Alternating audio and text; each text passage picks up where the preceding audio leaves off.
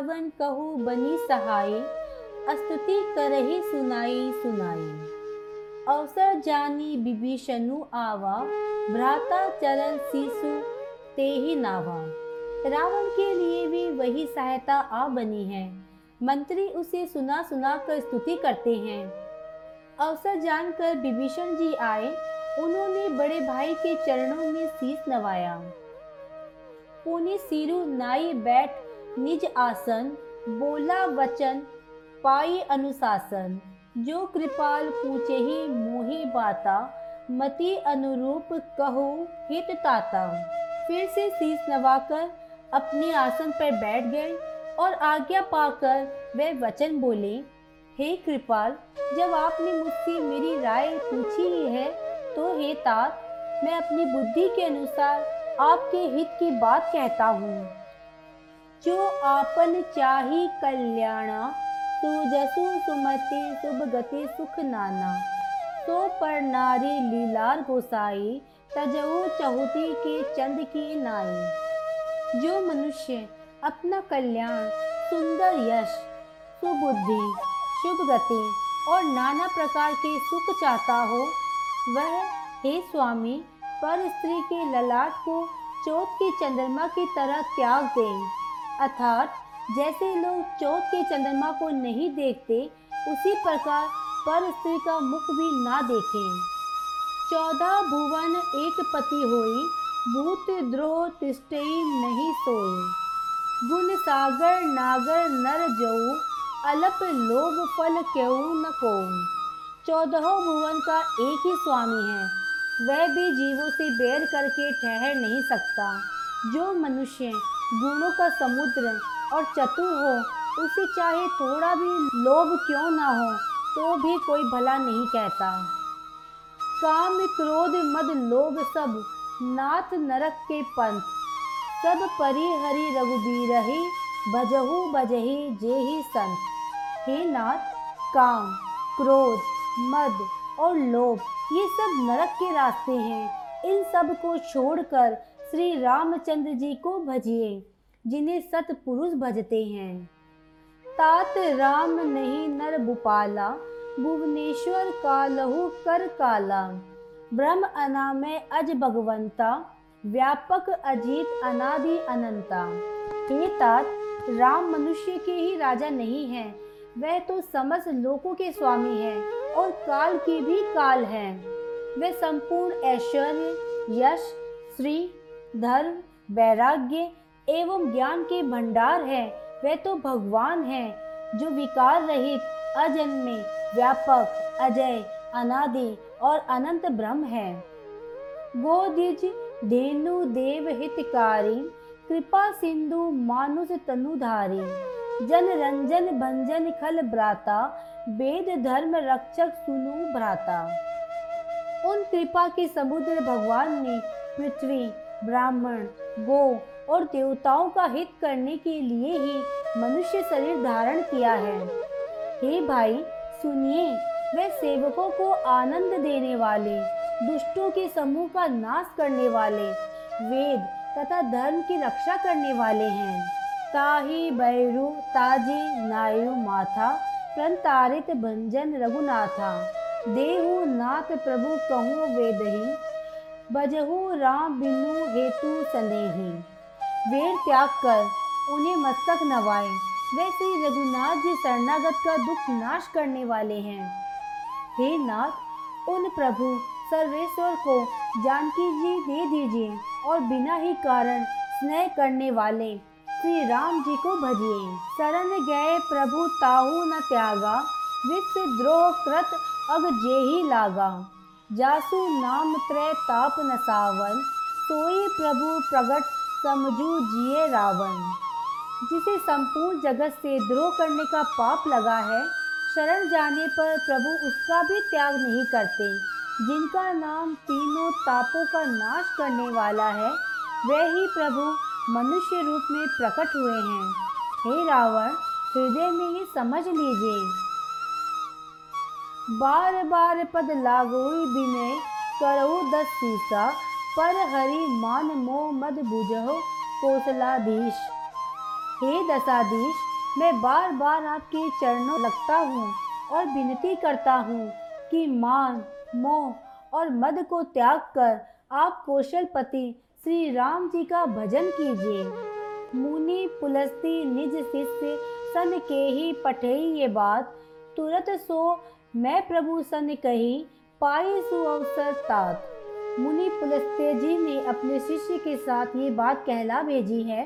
हे तात, सुंदर अवसर पाकर मैंने तुरंत ही वह बात प्रभु से कह दी। माल्यवत अति सचिव सयाना, तासु वचन सुनी अति सुख माना। तात अनुज तब नीति विभूषण, सो उर्धरहु जो कहत विभीषण। माल्यवान नाम का एक बहुत ही बुद्धिमान मंत्री था। उसने विभीषण के वचन सुनकर बहुत सुख माना और कहा, हे तात, आपके छोटे भाई, विभीषण जो कह रहे हैं, उसे हृदय में धारण कर लीजिए। रिपु उत्करस कहत सठ दो दूरी न करहु इहा हई को। माल्यवंत गए, गयो, बहोरी कहे विभीषणु पूनी कर जोरी। रावण ने कहा, ये दोनों मूर्ख शत्रु की महिमा बखान रहे हैं। यहाँ कोई है? इन्हें दूर करो ना। तब माल्यवान तो घर लौट गया और विभीषण हाथ जोड़कर फिर कहने लगे, सुमति कुमति, सबके उर रहे। नाथ पुराण निगम अस कहोई, जहाँ सुमति तह सपति नाना जहाँ कुमति तह विपत्ति निदाना। हे नाथ, पुराण और वेद ऐसा कहते हैं कि सुबुद्धि और कुबुद्धि सबके हृदय में रहती है। जहाँ सुबुद्धि है, वहाँ नाना प्रकार की संपदाएँ, सुख और स्थिति रहती है। और जहाँ कुबुद्धि है, वहाँ परिणाम में विपत्ति दुख रहती है। तब उर कुमति बसी विपरीता हित अनहित मानहु रिपु प्रीता। काल राति निश्चर कुल केरी ते ही सीता पर प्रीति घनेरी आपके हृदय में उल्टी बुद्धि आ बसी है। इसी से आप हित को अहित और शत्रु को मित्र मान रहे हैं। जो राक्षस कुल के लिए काल रात्रि के समान है, उन सीता पर आपकी बड़ी प्रीति है। तात चरण गही मांगहु राखो मोर दुलार, सीता देहु राम कहूँ, अहित न होए तुम्हार। हे तात, मैं चरण पकड़कर आपसे भीख माँगता हूँ कि आप मेरा दुलार रखिए। मुझ बालक के आग्रह को स्नेह पूर्वक स्वीकार कीजिए। श्री राम जी को सीता जी दे दीजिए, जिसमें आपका अहित न हो। बुद्ध पुराण श्रुति समंत बानी कही विभीषण नीति बखानी, सुनत दसानन उठा रिसाई, कल तो ही निकट मृत्यु अब आई। विभीषण ने पंडितों, पुराणों और वेदों द्वारा समत वाणी से नीति बखान कर कही, पर उसे सुनते ही रावण क्रोधित होकर उठा और बोला, रे दुष्ट, अब मृत्यु तेरे निकट आई है।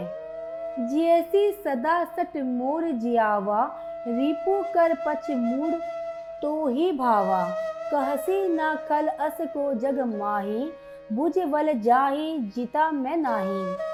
अरे मूर्ख, तू जीता तो है, सदा मेरा जिलाया हुआ, अर्थात मेरे ही अंश से पल रहा है। पर हे मूर्ख पक्ष तुझे शत्रु का ही अच्छा लगता है। अरे दुष्ट, बता ना, जगत में ऐसा कौन है, जिसे मैंने अपनी भुजाओं के बल से ना जीता हो? मम पुर बसी तब सिन्हा पर प्रीति। सट मिलू जाय तिनही कहू नीति। अस कही कि नहीं सी चरण प्रहारा। अनुज गए पद बार ही बारा। मेरे नगर में रहकर प्रेम करता है। तपस्या पर मूर्ख उन्हीं से जा मिल और उन्हीं को नीति बता। ऐसा कहकर रावण ने उन्हें लात मारी। परंतु छोटे भाई विभीषण ने मारने पर भी बार बार उसके चरण ही पकड़े। उमा संत कही, इह ही बढ़ाई, मंद करत जो करई भलाई। तुम पीतु सरित भले ही मोही मारा, रामू भजे हित नाथ तुम्हारा। शिव जी कहते हैं, हे उमा, संत की ये बड़ाई है कि वे बुराई करने पर भी भलाई ही करते हैं। विभीषण जी ने कहा आप मेरे पिता के समान हैं। मुझे मारा तो तो अच्छा ही किया। परंतु, हे नाथ, आपका भला श्री राम जी को भजने में ही है। सचिव संग ले नभ पत गयो सब ही सुनाई कहत अस भऊ। इतना कहकर विभीषण अपने मंत्रियों को साथ लेकर आकाश मार्ग में गए और सबको सुनाकर वह ऐसा कहने लगे। रामु सत्य संकल्प प्रभु सभा काल बस तोरी। मैं रघुबीर शरण, अब जाऊँ देहू जानी खोरी। श्री राम जी सत्य संकल्प एवं प्रभु हैं और हे रावण, तुम्हारी सभा काल के वश में है। अतः मैं अब श्री रघुबीर की शरण जाता हूँ, मुझे दोष न देना। अस कही चला विभीषणु जवही आयुहीन भय सब तबही। साधु अवज्ञा तुरंत भवानी, कर कल्याण अखिल की हानि। ऐसा कहकर विभीषण जी जो ही चले, त्यों ही सब राक्षस आयुहीन हो गए। शिव जी कहते हैं, हे भवानी, साधु का अपमान तुरंत ही संपूर्ण कल्याण की हानि कर देता है, उनका नाश कर देता है। रावण जब ही विभीषण त्यागा बहु विभव बिनु तभी अभागा। चलेऊ हरसी रघुनायक पाही, करत मनोरथ बहु मन माही। रावण ने जिस क्षण विभीषण को त्यागा, उसी क्षण वह अभागा। वैभव ऐश्वर्य से हीन हो गया। विभीषण जी हर्षित होकर मन में अनेकों मनोरथ करते हुए श्री रघुनाथ जी के पास चले। देखहु जाई चरण जल जाता अरुण मृदुल सेवक सुखदाता। जे पद परसी तरी ऋषदारी दंडक कानन पावन पावनकारी।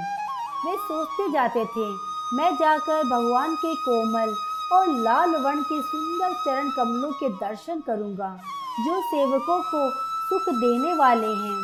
जिन चरणों का स्पर्श पाकर ऋषि पत्नी अहल्या तर गई और जो दंडकवन को पवित्र करने वाले हैं जे पद जनक सुता और लाई, कपट कुरंग संग धरे, धर धाई।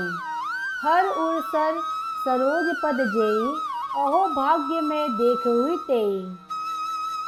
जिन चरणों को जानकी जी ने हृदय में धारण कर रखा है, जो कपट मृग के साथ पृथ्वी पर दौड़े थे, और जो चरण कमल साक्षात शिव जी के हृदय रूपी सरोवर में विराजते हैं, मेरा अहोभाग्य कि उन्हीं को आज मैं देखूँगा।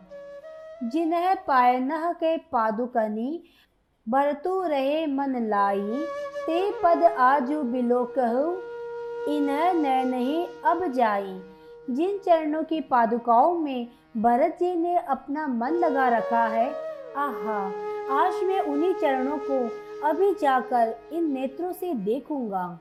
यही विधि करत सब प्रेम विचारा आयु सपदी सिद्धू यही पारा कपिनर विभीषणु आवत देखा जाना को रिपु दुत विशेषा इस प्रकार प्रेम सहित विचार करते हुए वे शीघ्र ही समुद्र के इस पार आ गए बानरों ने विभीषण को आते देखा तो उन्होंने जाना कि शत्रु का कोई खास दूत है ताही राखी कपि से पाई आई समाचार सब ताही सुनाई कह सुग्रीव सुनहु रघुराई, आवा बिलन दसानन भाई। उन्हें ठहरा कर वे सुग्रीव के पास आए और उनको सब समाचार कह सुनाए। सुग्रीव जी ने श्री राम जी के पास जाकर कहा, हे रघुनाथ जी, सुनिए, रावण का भाई आपसे मिलने आया है। कह प्रभु सखा, बुझई कहा, कही कपीस सुनु नर नहा, जान न जाए निसाचर माया। काम रूप के ही कारण आयाम प्रभु श्री राम जी ने कहा, हे hey मित्र, तुम क्या समझते हो? तुम्हारी क्या राय है? बानर राज सुग्रीव ने कहा, हे hey महाराज, सुनिए, राक्षसों की माया जानी नहीं जाती। ये इच्छा अनुसार रूप बदलने वाला न जाने किस कारण आया है। वेद हमार लेन सठ आवा, राखही बाधी मोही अस भावा। सखा नीति तुम नीकी विचारी मम पन शरणागत बहारे जान पड़ता है ये मूर्ख हमारा भेद लेने आया है। इसलिए मुझे तो ये अच्छा लगता है, इसे बाँध रखा जाए। श्री राम जी ने कहा, हे मित्र, तुमने नीति तो अच्छी विचारी परंतु मेरा प्रण तो है शरणागत के भय को हर लेना। सुने प्रभु बचन हरस हनुमाना, शरणागत बच्चल भगवाना।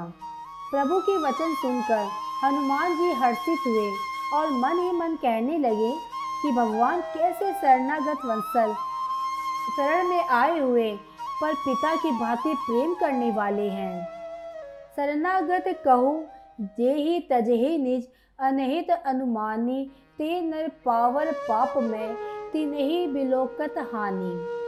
श्री राम जी फिर बोले जो मनुष्य अपने अहित का अनुमान करके शरण में आए हुए का त्याग कर देते हैं, वे शुद्र हैं, पापमय हैं, उन्हें देखने में भी हानि है। कोटि विप्र बद लागही जाऊ आए सरन तजहु नाही ताहु। सन्मुख होई, जीव मोहि जबही, जन्म कोटि अग नास ही तबही। जिस करोड़ों ब्राह्मणों की हत्या लगी हो शरण में आने पर मैं उसे भी नहीं त्यागता। जीव जो ही मेरे सम्मुख होता है, जिसे करोड़ों ब्राह्मणों की हत्या लगी हो, शरण में आने पर भी मैं उसे भी नहीं त्यागता। जीव जो ही मेरे सम्मुख होता है, त्यों ही उसके करोड़ों जन्मों के पाप नष्ट हो जाते हैं। पापवंत कर सहज स्वभाव, बजनू मोर ते ही भाव नकाऊ जो पे दुष्ट हृदय सोई होई, मोरे सन्मुख आव के सोई। पापी का ये सहज स्वभाव है कि मेरा भजन उसे कभी नहीं सुहाता। यदि वह निश्चय ही दुष्ट हृदय का होता तो क्या वह मेरे सम्मुख आ सकता था? यदि रावण का भाई निश्चय ही दुष्ट हृदय का होता तो क्या वह मेरे सम्मुख आ सकता था? निर्मल मन जन सो मोही पावा मोही कपट छल छिद्र न भावा। वेद लेन पटवा दस सीसा, तबहु न कछु भय हानि कपीसा। जो मनुष्य निर्मल मन का होता है, वही मुझे पाता है। मुझे कपट और छल छिद्र नहीं सुहाते। यदि उसे रावण ने भेद लेने को भेजा है, तब भी हे सुग्रीव, अपने को कुछ भी भय या हानि नहीं है। जग महु सखा निशाचर जेते लक्ष्मी मनु हनेही निमिष मोहु तेते जो संबित आवा सर नाई राखो ताही प्राण की नाई क्योंकि हे सखे, जगत में जितने भी राक्षस हैं, लक्ष्मण क्षण भर में उन सबको मार सकते हैं। और यदि वह भयभीत होकर मेरे शरण आया है तो मैं तो उसे प्राणों की तरह रखूँगा।